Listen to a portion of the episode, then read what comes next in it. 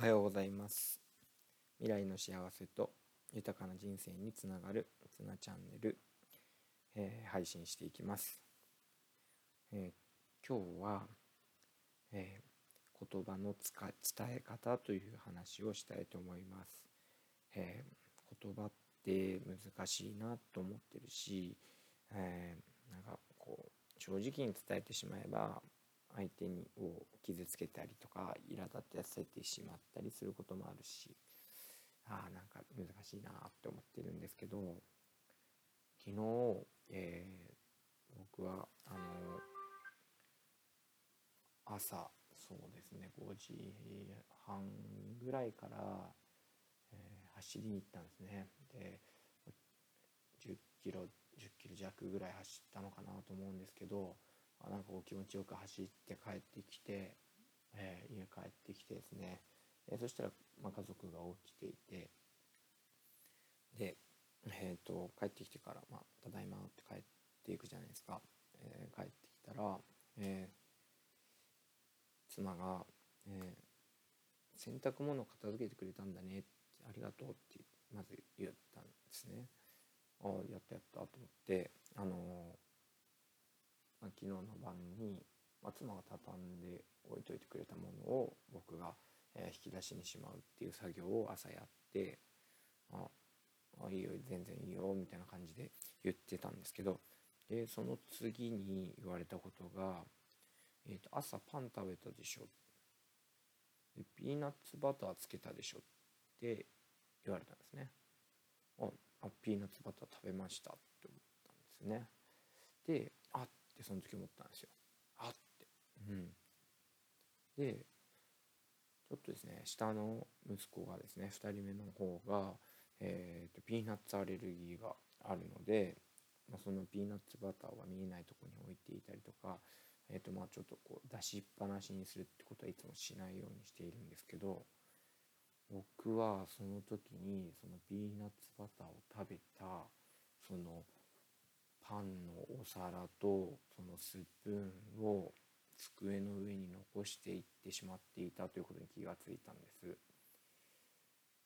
あって本当にハッとしてでまあ万が一ですね息子がなんかこう先に起きてきてそのスプーンを舐めちゃったりした時には、まあ、結構大変なことになるというか、えーまあ、アレルギー反応が出ちゃうのかなとも思ったので。なんかちょっとヒヤリとしたんですけどなんかその自分の失敗に自分で気づけた伝わり方っていうのがあのすごく今回なんですかね素直に自分が反省することができて、はい、よかったなよかったなとかあのいい伝え方してもらえたなと思ったんです。で妻も結構ですね僕もいろいろこういろいろ言葉の使い。失礼しました。言葉の使い方とか、えーとまあ、こう自己啓発みたいなものをや、まあ、本を読んだりとかしているので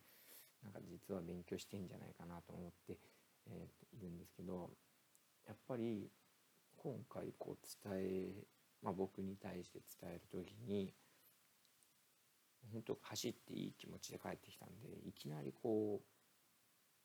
ピーナッツバター出しっぱなしだったでしょうみたいな感じでちょっと気をつけてよねみたいな言われ方したら、まあ、悪いのは僕なんですけどこうなんかちょっとイラッとくると思うんですね。すごいいい気持ちだった分。ただ今回切り口が洗濯物しまってくれたよね。ありがとうから入ってきて。からのピーナッツバター出しっぱなしでしょじゃなくてピーナッツバター食べた？って聞いてきて相手に気づかせるあって思うじゃないですかあその講座がうまいな今度気をつけてねっていう感じでもう終わったのであの僕もやっぱりこう悪い話をする前にはいい話から入るとかってやっぱり勉強しているんですけどまあ、自分が